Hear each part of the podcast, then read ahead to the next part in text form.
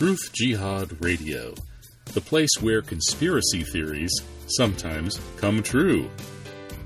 I'm Kevin Barrett, and you can subscribe to this show by going to kevinbarrett.substack.com. With your subscription, you'll get early access to all of these shows. The key thing is, don't be inhaling, don't be ingesting. Stay inside, don't drink or eat anything. These are important questions. I understand that. Highest moment the last 8 years. Highest moment the last 8 years. Well, I think the most important, the most compelling was 9/11 itself.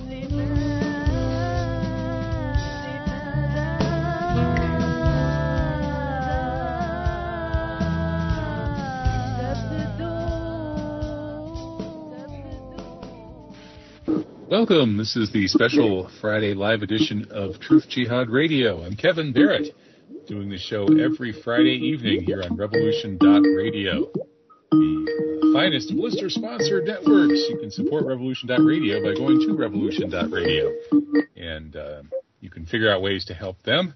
You can also figure out ways to help me by way of TruthJihad.com.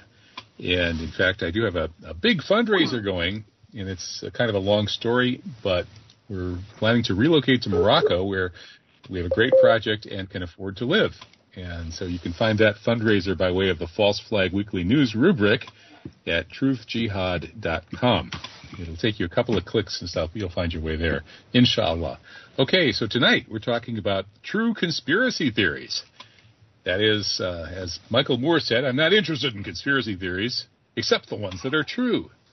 And tonight we've got a couple of true ones. One of them, the New York Times just actually admitted was true after decades and decades of poo-pooing it and ridiculing the people who believed in it. That is, of course, the 1980 October Surprise story that the Reagan-Bush campaign torpedoed then-President Jimmy Carter's chances by cutting a deal with Iran to keep the U.S. hostages locked up until Reagan had defeated Carter. And that move did ensure Carter's defeat. It was essentially a coup d'etat. Barbara Honegger, the second guest tonight, wrote the first book on the topic entitled October Surprise. And so she'll be on about half an hour from now to talk about that. Then in the second hour, our Michael Fisher will discuss the candidacy, that is the 2024 presidential candidacy of Marianne Williamson, who actually came on my radio show and made pro-9/11 truth noises and got herself into trouble several years ago. She was attacked by the usual suspects for that. And so we'll talk about the fearlessness of her and of truth seekers in general in the second hour of the show. Well, let's get going with the very beginning of the show, the first half hour. Peter Myers is with mailstar.net. He's one of our leading New World Order researchers, and he did some great work on the Malaysian Airlines 370 mystery. My previous show with him on that topic made a YouTube that got to 81,000 views, and it got nuked when YouTube destroyed my channel and erased all my videos. But I managed to salvage a copy and put it on Rumble, so that's back. And now Peter is out with a new article on the topic. It's called MH370 Solved, the CIA and the Broken Wing Display. So let's talk about that, and I believe we have him on the line, and we'll see if his connection is better this time. Hey, Peter, how you doing? Oh, no. Maybe it's not better. Well, we did make a contingency plan here. If Peter's Skype connection doesn't work, which happened last time we tried to bring him on, I guess we'll just bring on Barbara earlier. And she is standing by for that, so that's always a possibility. But let's just see if we can get Peter. Hello, Peter. Come in, Peter. This doesn't sound very promising. I see Peter is allegedly connected to the show, according to the control board, but he seems to be unable to talk, and that doesn't make for a very lively guest. I do prefer guests who can talk, so I guess that just means that the same problem is afflicting Peter's ability to connect to Revolution Radio's Skype as happened last time we tried to bring him on, and so ultimately, down the line, we'll have to figure out some kind of a workaround. But for tonight, I think maybe Mr. Rowe needs to just call Barbara Honegger because there's more than enough to talk about with her October Surprise article. And then people can find out about Peter's new MH370 piece by going to the radio page. Just go to TruthJihad.com, click on the radio show link, the radio schedule, and the first thing, the first post there is tonight's post. And just look at the Peter Myers rubric, the rubric for tonight's show, and you'll find Peter Myers' articles linked. Okay, so I think we have to give up on Peter, and I believe we have Barbara on the line. It looks like it anyway. Hello, Barbara. Are you there? I am. Can you hear me, Kevin? I sure can, and I'm really glad I can, because if all of my guests couldn't talk, it would be a long, boring 2-hour monologue tonight. So, hey, welcome. How are you? You're never boring, Kevin, ever, ever. Well, if you had to listen to me drone on for 2 hours with no guests, you might start to change your mind. So... So, hey, you were vindicated in your own lifetime when the New York Times admitted that your conspiracy theory, the October Surprise, is true. How does that feel? I will tell you, Kevin, it is really, it's surprising. It's amazing. It only took 43 years. Oh, man. So how long will it take them to admit that you're right about the Pentagon and 9/11 and the anthrax and all that stuff? Well, I will tell you, truly, it's interesting you should say that, because the very first I became aware of the article. By the way, is the article linked on the show page for tonight? I believe it is. Yes, it is. The New York Times article. Okay. Yeah. Because everybody just needs to read it. It's mind-blowing revelation about the October Surprise, but. I have a confession to make, and that is that when I first read it, which was the online version, which comes out usually a few hours before the hard copy paper, of course, I read that on Saturday night. And a friend of mine said, "Have you seen this?" And sent it to me, and I about fell off my chair. And my confession is that I was actually depressed that night. I was depressed because it took 43 years. For any record, any mainstream media whatsoever, to give any credence to the October Surprise, to do anything but denigrate it and demonize me and other people who told the truth. I was not only a whistleblower, but I was also the first researcher and published the first articles and the first books, went on national radio sometimes 5, 6, 7 times a day, until I think it was in 1988, the Wall Street Journal published on the front page a poll that they had taken, whether, how many people in the country, what percentage of people in the country, pretty good sized sample too, believed that the October Surprise was true, or that it at least should be investigated seriously. Well, it's kind of obvious when the hostages get released just a few minutes after Reagan takes the oath of office. I mean, they weren't even very subtle, were they? No, they weren't subtle. They weren't subtle at all. But I should add that 85%, as I recall, front page of the Wall Street Journal, not exactly a left-wing paper, right? 85%, according to their poll, said that they believed the October Surprise was true, and/or that it should be seriously investigated. And that was before Gary Sick and Bob Parry and anybody else published their books. Mine was the first by almost 3 years. So I was actually depressed the first night because of that. Well, come on. I mean, if the New York Times ever admits that I was right about 9/11, I hope I won't feel depressed. Well, it was only because it took so long. And anyway, I got over that really quick. The good news is I got over it quick. And when I got my hard copy paper the next morning, I was elated. I really was. I was surprised, but I was also elated. So maybe we should talk a bit about the article. Yeah, absolutely. And, it's not a bad article, although I noticed they didn't go way out of their way to apologize to you and all the other people that they vilified for decades. No. In fact, they didn't even mention me. I believe they only mentioned Gary Sick, who stole my book title and most of my substance and never even mentioned mine.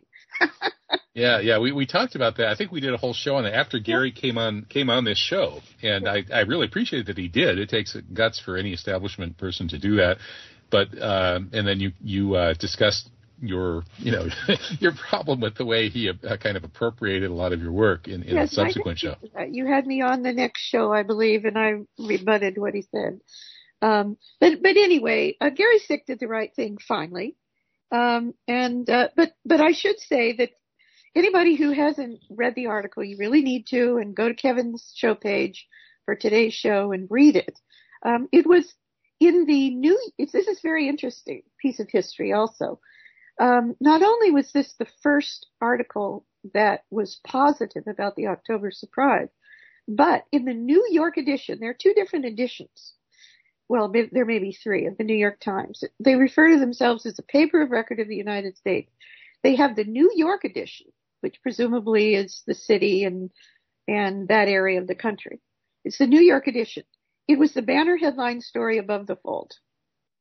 The same day, the same hard copy, which was last Sunday, about 5 days ago, the national edition, it was on the front page, but it was below the fold.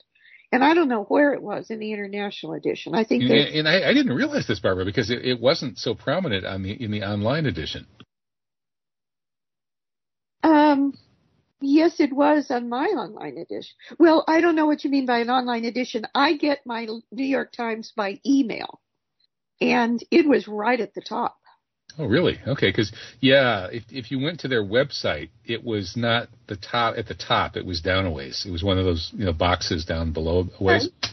But yeah. And I thought it should have been, like, at the top. So my first impression was, oh man, they should have given, I didn't realize they were going to put it at the top in their print edition. So that's great. Yeah. In the New York edition, it was the banner headline above the fold. And I've got that. I had a friend get it for me and mail it here in California. Banner headline saying Barbara was actually right. Yes, right. Oh my God. Well, I think, when people read the article, what's fascinating to me is that the New York Times would choose this one to do a kind of mea culpa, right? Because all this article really does, the content of the article, shows that Bill Casey, who was the 1980 Reagan-Bush senior campaign chairman, did collude with John Connally and with Ben Barnes, who was the former lieutenant governor of Texas and the protege of John Connally, that those three men, all this article demonstrates is that those three men tried to get Khomeini to delay the release of the hostages to defeat Carter. It doesn't prove it. It just shows they tried. Okay. It's my book and Gary Sick's book and Robert Parry's book and the former president of Iran's book, Abolhassan Banisadr, and most recently, amazingly, I just got my copy of President Carter's authorized biography by Pulitzer Prize-winning presidential historian, American historian, Kai, that's K-A-I Bird, B-I-R-D. I think he's a professor anyway. Kai Bird, Pulitzer Prize-winning historian, has a whole chapter, very positive on the October surprise. So history is coming around. And to me, once I got over my very short depression over it taking 43 years, I'm very pleased, actually. Yeah, like better late than never, I guess. Right. So the article basically admits that there was this big old effort with John Connally and William Casey, and then it's amazing that Trish, where's your audio? We actually got the confession from Trish. Barnes. It looks like we connected with Peter Myers, who is the guest who's supposed to be here. Hang on, Barbara. Peter, please turn off your video. You're using bandwidth. Okay. I don't think he heard you. No, I know. He somehow made some kind of a connection when he wasn't ready for it. Oh, boy. Anyway, Peter has had a way of messing with my live shows recently. So do you want to go with Peter? Well, I haven't got. Well, let's give Peter like 15 minutes here. He has 15 more minutes of his half hour. Is that okay, Barbara? Maybe you'd be interested in Peter's work on MH370. That's fine, and then I'll get back on to the podcast. Sounds good. So we'll keep the audience like on the edge of their seats to hear the rest about the October surprise. Hello, Peter. Can you hear me, Peter? I must have to choose my preferences. Okay, Peter is messing around. Please hang up on Peter. Mr. Rowe, hang up on Peter. Don't bring him back until he gets it straight. Oh,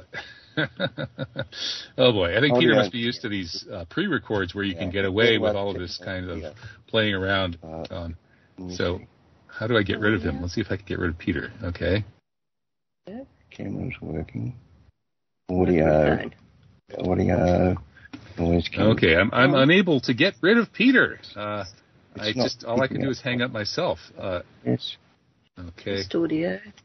So hello, Mr. Rowe, calling the studio headquarters. Get rid of Peter Myers, please. Kick him off. I think that just happened. Okay, good. All right, so back to October surprise. I can't hear. There should be. Oh no, he's back. He's back. I mean, who needs the NSA messing with my show when we've got Peter Myers over in Australia? Probably in Alice Springs for all I know. Peter, either get on the show or go away.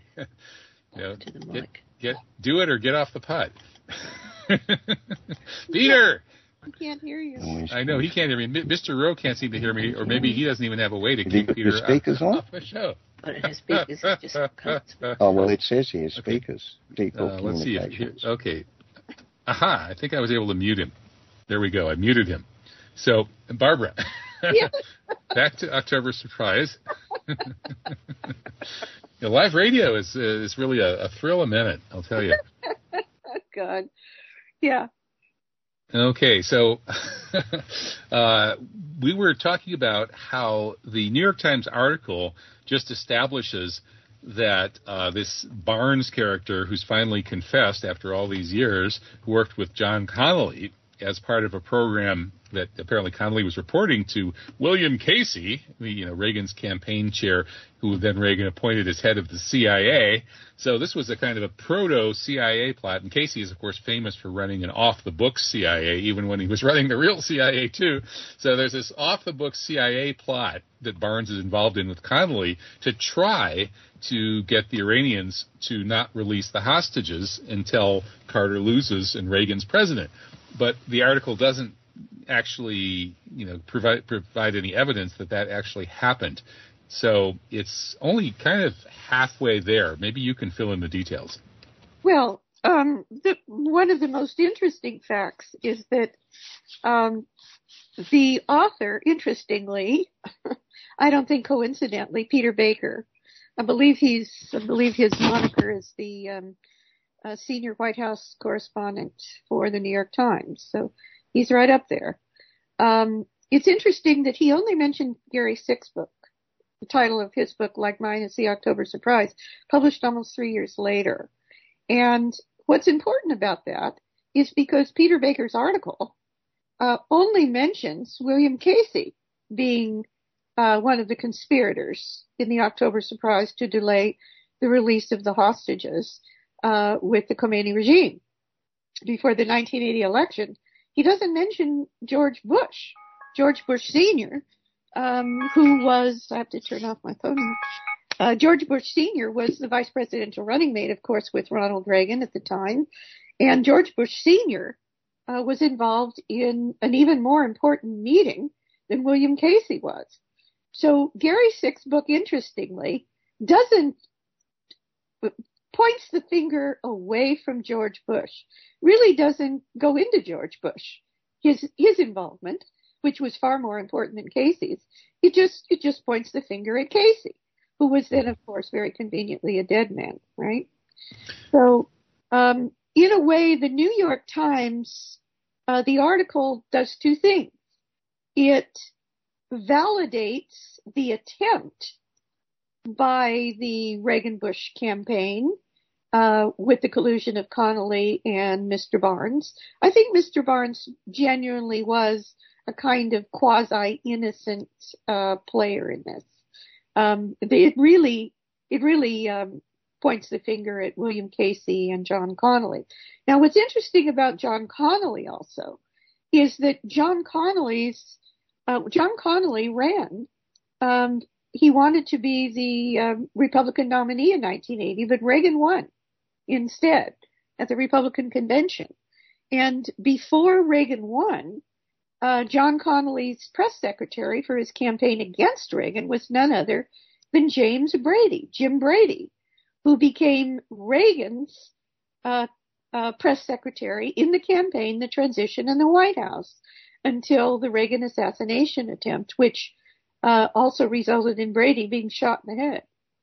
And we've discussed that assassination attempt on this show. And, of course, that's one of the many conspiracy theories that seem to have some truth to them, that there's a lot more to that assassination attempt than just some lone nut. Oh, absolutely. There was a shooter on the roof. There wasn't just one shooter. Hinckley wasn't the only shooter.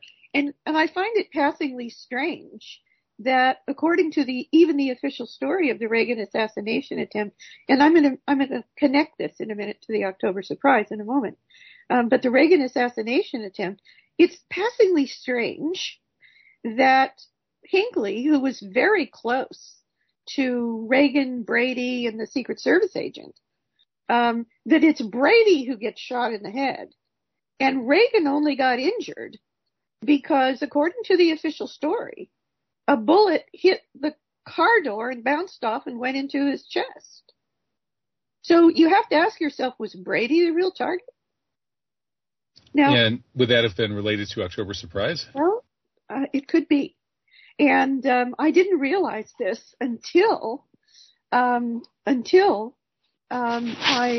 read that John Connally, in this very article in the New York Times last Sunday, that I read that John Connally was one of the conspirators who was, at a very minimum, doing his very best to defeat Carter by arranging an October surprise hostage delay for arms deal.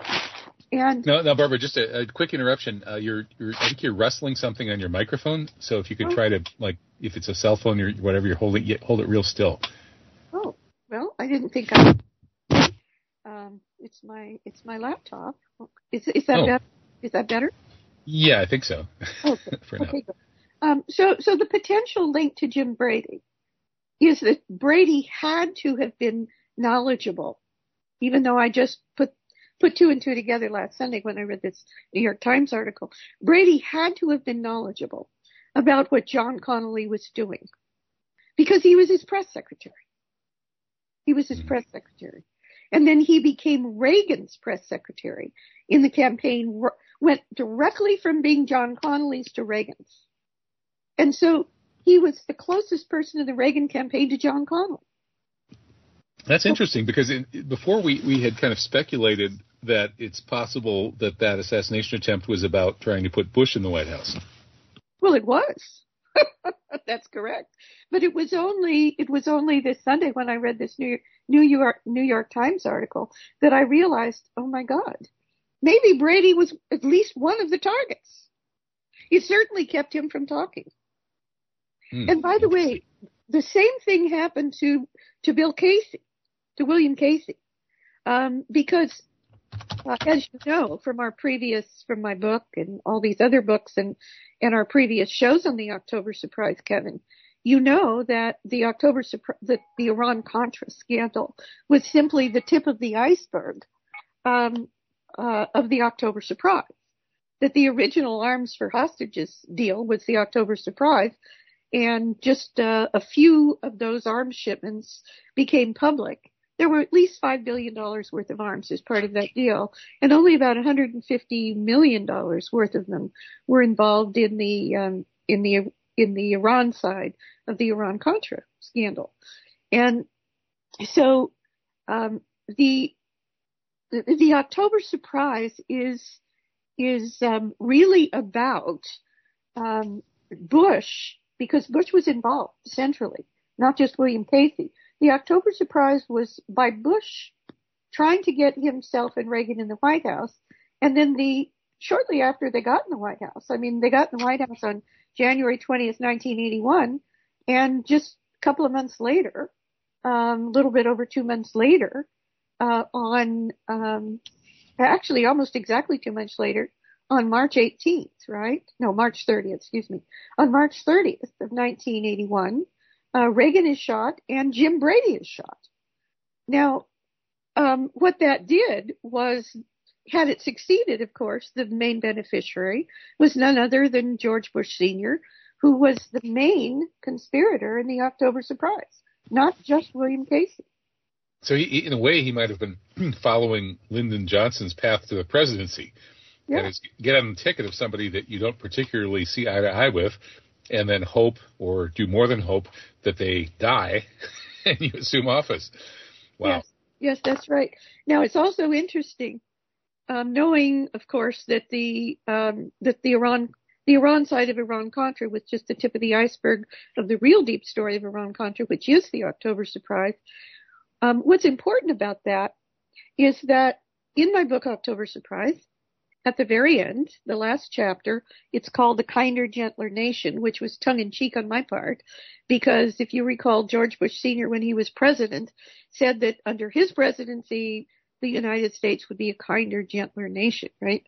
Well, that chapter lists, I believe it's about 30 people who were either co-conspirators or knew too much about the October Surprise, who were offed, who were assassinated or died mysteriously.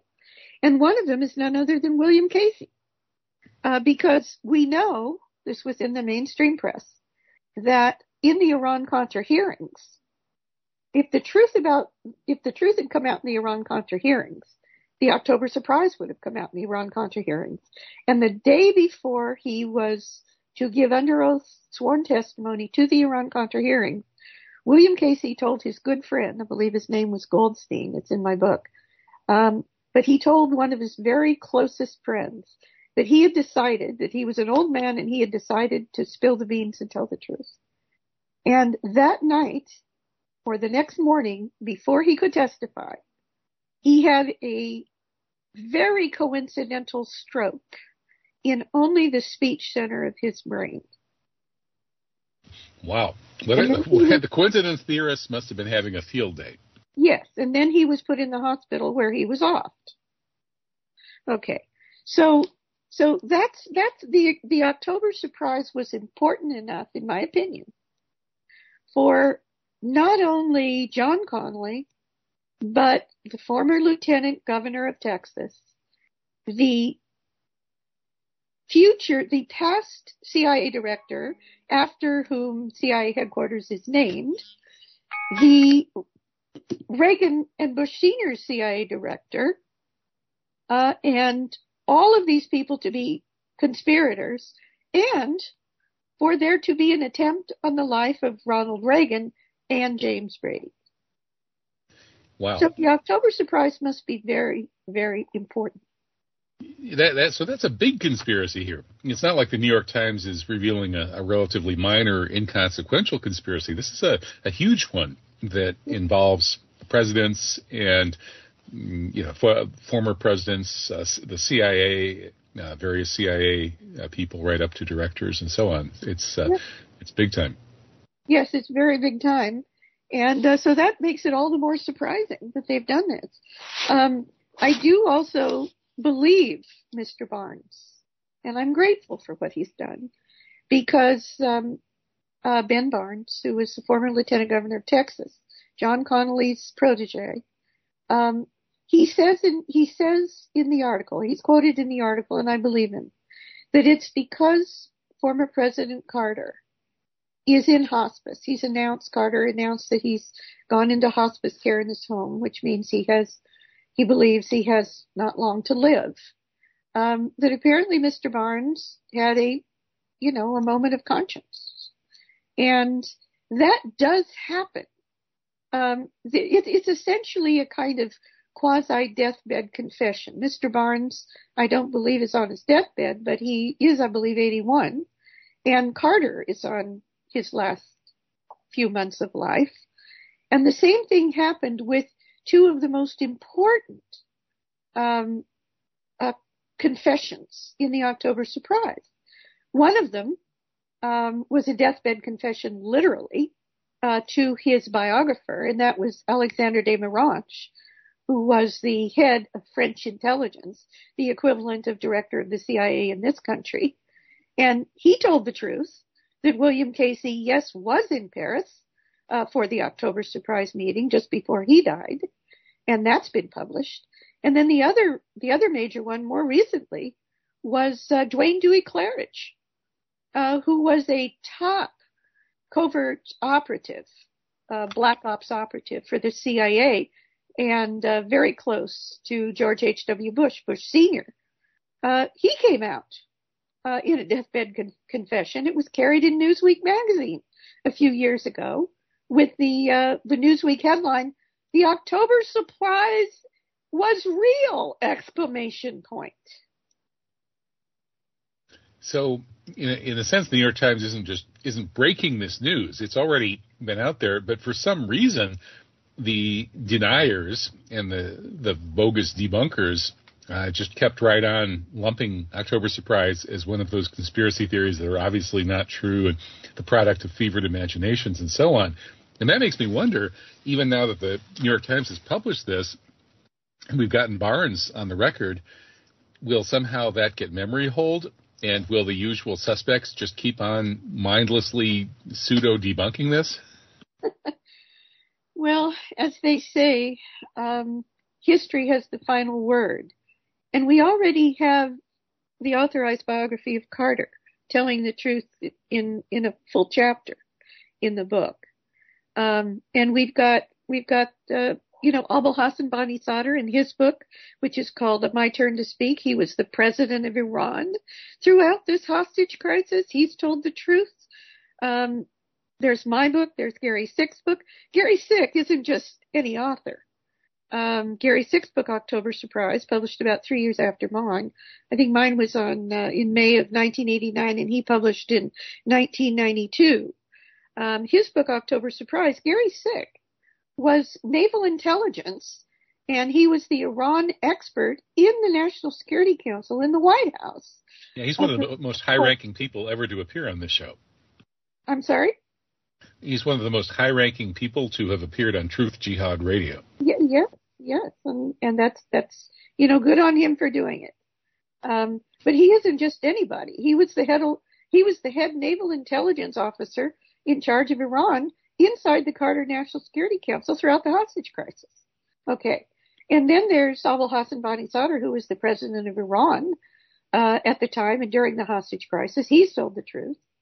We've had Alexander de Miranche, the head of French intelligence, has told the truth. We've had Dwayne Dewey Claridge, high-up covert officer under George H.W. Bush, telling the truth in a deathbed confession, carried in Newsweek magazine. So I think one of the reasons that the New York Times decided to do this now is probably because Ben Barnes said, if you don't publish it, I'm going to the Washington Post. That's probably right. Now, do you think that there's also a sort of partisan political aspect to this? Yes. That is, that the Republicans are, and especially the Trumpsters, are currently on the, the unfriendly list of the big media. And by exposing a Republican conspiracy to steal an election from the Democrats, that kind of takes the wind out of the sails of all the Republicans who are accusing the Democrats of stealing the 2020 election.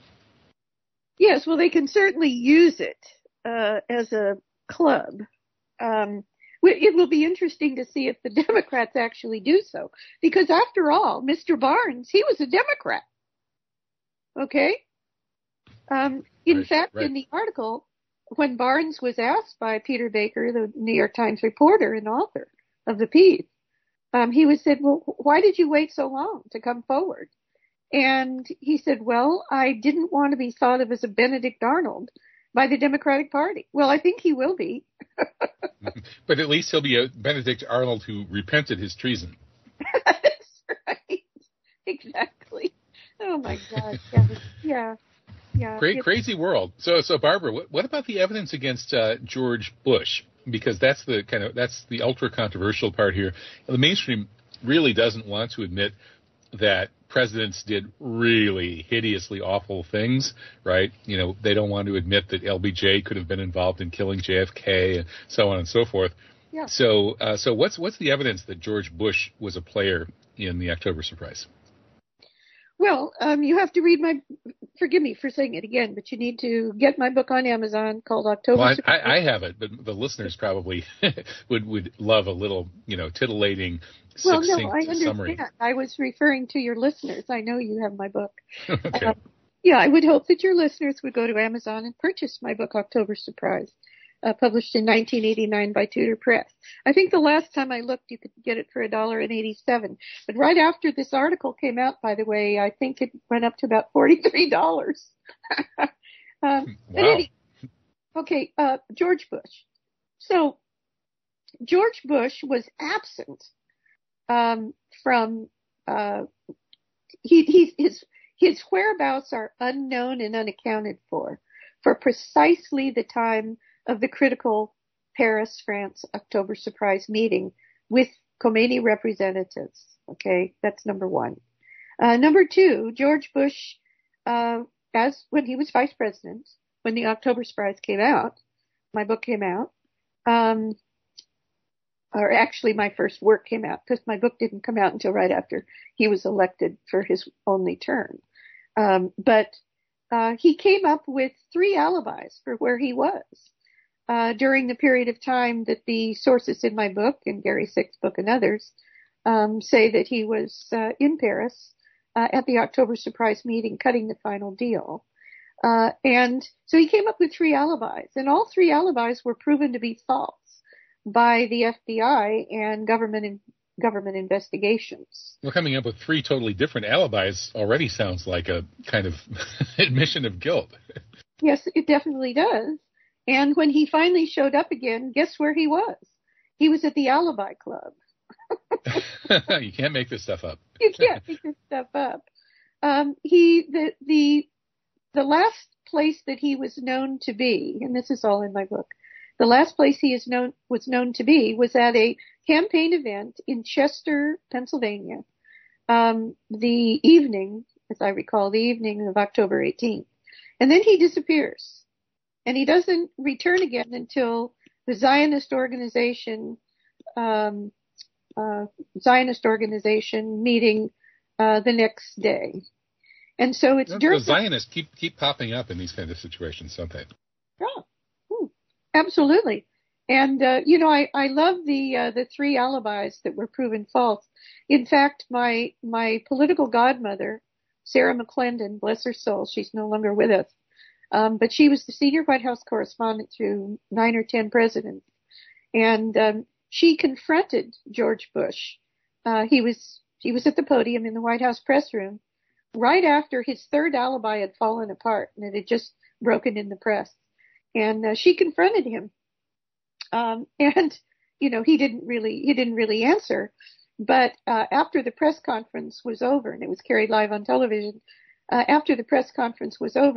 she kind of corralled him in the hall, and she said, "You didn't answer my question." And he said, "Sarah, if the American people knew what we had done, they would string us," and he meant himself, "they would string us from the nearest lamp pole." Yeah, and that quote has gotten around, and not everybody knows that. I think you're the main source of that quote. Well, I don't know. Sarah McClendon herself is the main source of that quote. The quote that I'm famous for is William Casey telling Ronald Reagan in a meeting in the Roosevelt Room in the West Wing of the White House in late February or into March of 1981, just not long before he was shot. There was a meeting that I attended because I was, you know, worked for the chief domestic policy advisor who had convened the meeting. And it was a meeting shortly after Reagan became president with his cabinet secretaries, including William Casey, who technically wasn't a cabinet secretary, but he was at the meeting. And the purpose was for all of these secretaries, basically the people who were running Reagan's executive branch, to report to him what they had found about their agencies. And when it got to William Casey, I was taking the official record.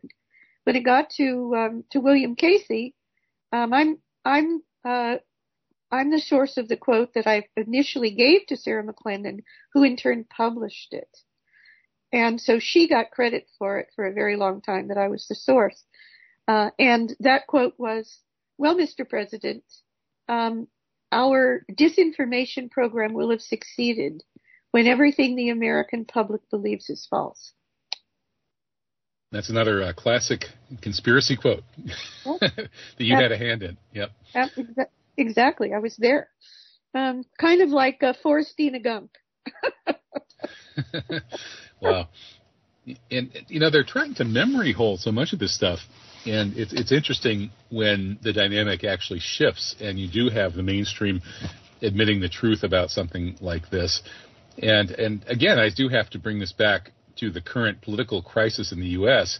It seems that the fact that maybe 35% or 40% of the people think that the 2020 election was stolen and that Biden is illegitimate has provoked a crisis.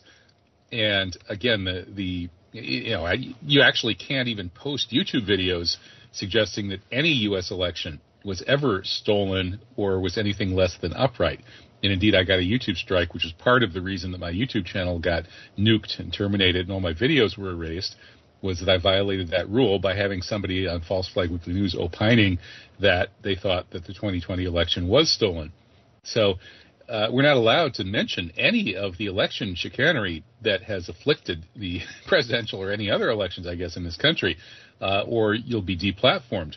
But now the New York Times is admitting that the 1980 election was stolen in what amounted to a treasonous coup d'etat. Well, that article simply proves, in my mind, I mean, the evidence is overwhelming, compelling, that they tried. But my book and everything that came before this recent article proves that it happened. The New York Times didn't prove it happened, but it did prove that very influential and important people tried to make it happen. So when will they admit it really did happen? Well, maybe another 43 years, Kevin. Oh, no. That's too much.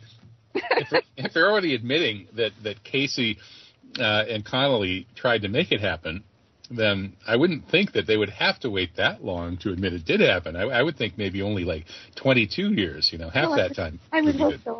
You can imagine that I have been sending all kinds of proof to Peter Baker in the hope that he will follow this up. And by the way, I find it fascinating. On the show page for today's show, there are some links.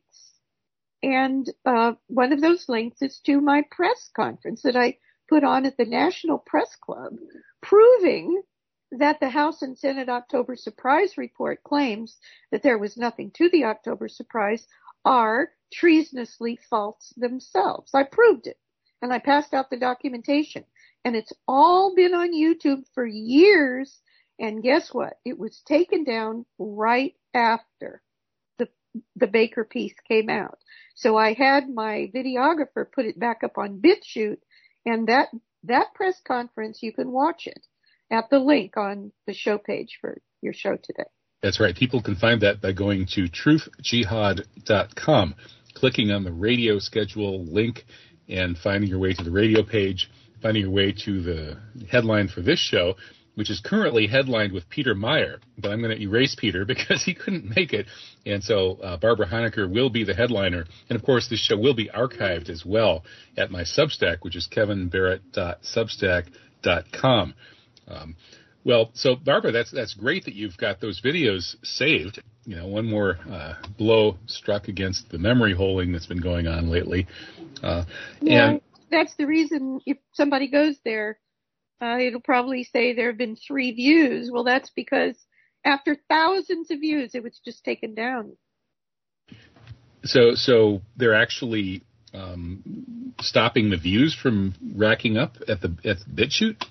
No. I mean, at the YouTube that had been up. Oh, right, of course, yeah. Yeah, at the YouTube that had been up for years. And then there's also a link there to I was actually in the lead up to the 1988 election where Bush was running against Dukakis. There was a huge press conference, a different one, an earlier one at the National Press Club. And the link, the link, unfortunately, I don't have that link. I'm trying to get it. If I do, I'll send it to you. But that was in late August of 1988, and it was put on by the Association of National Security Alumni, sponsored. And there were only two speakers at that press conference. One of them was myself, telling the national and international press. There were literally hundreds. There were dozens of television cameras rolling, and there were literally 60 or 70 mainstream press people there. And they had to keep taking the removable panels that divide up the press conference rooms at the National Press Club. They had to keep removing them on the left and the right because so many people, press, were coming in. And so there were two speakers, and I was one of them on the October Surprise evidence, and the other was Terry Reid, who was probably at that time the most important whistleblower about MENA, Arkansas, and the illegal arms and drugs operations in Iran-Contra. So it was just the two of us. And I learned a very important lesson, Kevin, very important lesson about the control of the media in our country from that. Because in order to get into that press room, the sponsor, the Association of National Security Alumni, they had one of their people outside at a little table at the door, and the press had to sign in. And they had to, I don't know if they had to show their ID, but we have the list. I still have the list of all the press people who were there, their name and who they represented, and a contact information. And there were dozens and dozens and dozens, including from the international press and television. So I waited for a day or two, and I checked the Washington Post, and I checked the New York Times, and it was as if the tree had fallen in the forest and no one was there. There wasn't a word, not a word. With one exception. How do they organize that kind of conspiracy of silence? Well, you'll have to tell me. You'll have to get high up in the mainstream media and then tell me. But I will tell you this, that there was one exception. And that's the great lesson that I learned. The one exception was I was immediately contacted by Der Spiegel in Germany, by Martin Kilian, who was Der Spiegel's top reporter representative in Washington, D.C. And Martin Kilian not only wrote it up and not only had me into his studio and put me on TV immediately in Germany, but became a dedicated October Surprise researcher and publicist like Robert Parry. Now, I asked him one day over lunch or dinner, I can't remember, or a drink. I said, Martin, why were you the only one? And why was Der Spiegel the only one?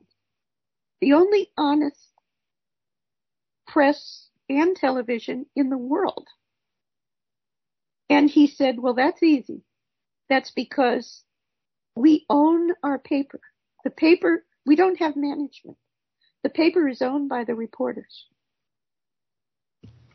Well, that's interesting. But then why did Der Spiegel publish such horrible nonsense about 9/11? They published a whole book on 9/11, which includes some really interesting stuff that they completely ignore the implications of, such as the fact that the evidence against Muhammad Atta in the form of a suitcase or briefcase full of stuff painting Muhammad Atta as a radical Muslim conspirator, when in fact he was a soft-spoken, unassuming, totally non-radical kind of guy. Who lived with a pink-haired stripper. Well, yeah, that was the Israeli impersonator, the guy, that somebody who spoke fluent Hebrew, who called himself Muhammad Atta, lived with a pink-haired Israeli stripper, disemboweled kittens and things like that. But that wasn't the same guy. The Muhammad Atta in Germany was framed by way of this briefcase.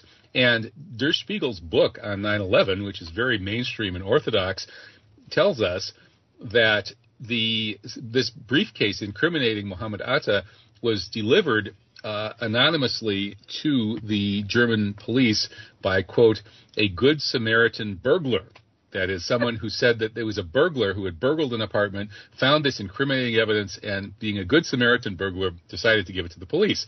Now, this Der Spiegel book goes on to say that the West German police know full well that this wasn't a good Samaritan burglar, that it was some intelligence agent, and the question is which intelligence agency, and then they just drop it and ignore the implications. Oh, that's interesting. Well, all I can say is probably Martin Kilian was no longer with Der Spiegel at the time. I don't know. They probably got infiltrated. You know, maybe if Der Spiegel was acting like a loose cannon, then somebody in the U.S. national security state took it upon themselves to try and fix that situation. Well, after they were honest about the October surprise, maybe so. Yeah, well, the European press overall may have been a little better. I remember I was living in Paris, France, in 1988 in the run-up to that election and then afterwards as well. And as I recall, there was a big to-do in Le Canard Enchaîné, which is this sort of satirical, muckraking, behind-the-scenes kind of paper about the huge to-do around Bush having flown to Paris, and that people in Paris, the journalists, were trying to confirm this. If they confirmed it, they could blow up Bush's presidential bid in 1988.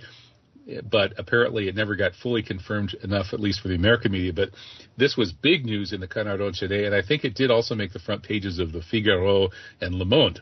So, as you know, living there, I noticed, well, the French media is covering this. I wonder if the American media is, but as it turned out, it wasn't. Not sufficiently in time, no. It broke somewhat when the FBI went public. That Bush's third alibi for where he was during the time that witnesses put him at the Paris meeting, the critical October surprise meeting, that when his third alibi fell apart and the FBI made that public. But that he was already president then. And then the other big clincher to me, but this was, you know, one of those negatives that prove a positive in my mind, or at least it's evidence for it. And that is that when the House October Surprise Task Force began, I can't remember. I think it was Tip O'Neill. Wasn't Tip O'Neill? Anyway, whoever was Speaker of the House. Whoever was Speaker of the House, because it was a House-side investigation that was funded, by the way, at a higher level than the entire 9/11 Commission, the October Surprise Task Force investigation. But the Speaker of the House at the time, who was a Democrat, announced at a press event that I attended in the House of Representatives building in the Capitol, he announced that that the House October Surprise Task Force would go forward, but that President Bush would not be investigated. Oh, man. That is kind of a negative that suggests a positive, isn't it? No, it really is. But anyway, it is good news. It is good news, and it's a first step by the paper of record of the United States, and I am in communication with Peter Baker. Excellent. Well, I hope there's some follow-up. And I do have to remark that it's interesting how Bush Sr.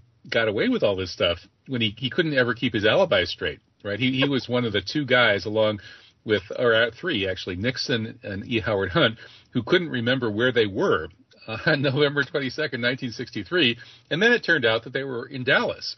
And, so Bush, he said he didn't remember where he was, but then it turned out that he'd been in Dallas, and there was CIA, an FBI document about how Bush had phoned in a fake lead to the FBI trying to implicate some young Republican Club member in the JFK assassination.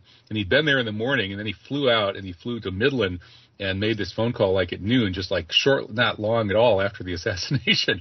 And then he claimed later he couldn't even remember what city he'd been in on November 22nd, 1963. I mean, talk about a guy who can't keep his alibi straight. How can a master criminal who pulls off these kinds of crimes be such an idiot? And how can we all be idiots not to notice?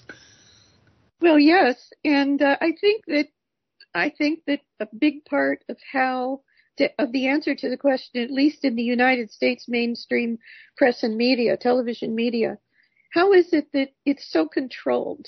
And I believe that the answer is, despite the Church Commission, when the Church Commission happened, one of the big changes in the law after that after those revelations as to the dirty deeds of the CIA was to outlaw reporters, journalists, and reporters and writers from working or being contract agents for the CIA. But the law didn't include editors. And what is an editor if not a censor? That's what an editor is. Yeah, the editors and the publishers, of course, who own the papers, call the shots. Correct. Exactly. And the CIA, in my opinion, the mighty Wurlitzer, is still whirling. It sure does look that way, doesn't it? I mean, if I look at the papers today, the way they cover the Ukraine fiasco, I don't know if I've ever seen such ridiculous extreme propaganda. I mean, you're reminiscing about these days of these horrible conspiracies in 1980 and so on. I mean, back then, at least there were some journalists who sort of went through the motions of doing their jobs and sort of telling both sides of the story. Today, it's like all one-sided propaganda all the time, isn't it? Yes, it's even worse, really. I think it is worse. So where do you get decent news? Well, Truth Jihad Radio. Truth Jihad Radio. It's a dirty job, but somebody's got to do it. Oh man. Yeah. If the high-paid professional journalists did their jobs, I would have no reason to exist. So yeah. By the way, Kevin, before we close, and I know you've got another guest here in a minute, I would like to let people know that. Okay, you have about 10 seconds. Yeah, I'll do it in 10 seconds. So a very large asteroid is coming between the Earth and the Moon tonight. So we got this show in just in time. Okay. Don't look up. All right. Thank you, Barbara Honegger. It's always great talking with you. God bless. Take care. Look forward to talking again. All right. Bye-bye. It's Barbara Honegger, Kevin Barrett, back in the next hour talking about fearlessness with our Michael Fisher. Stick around for that.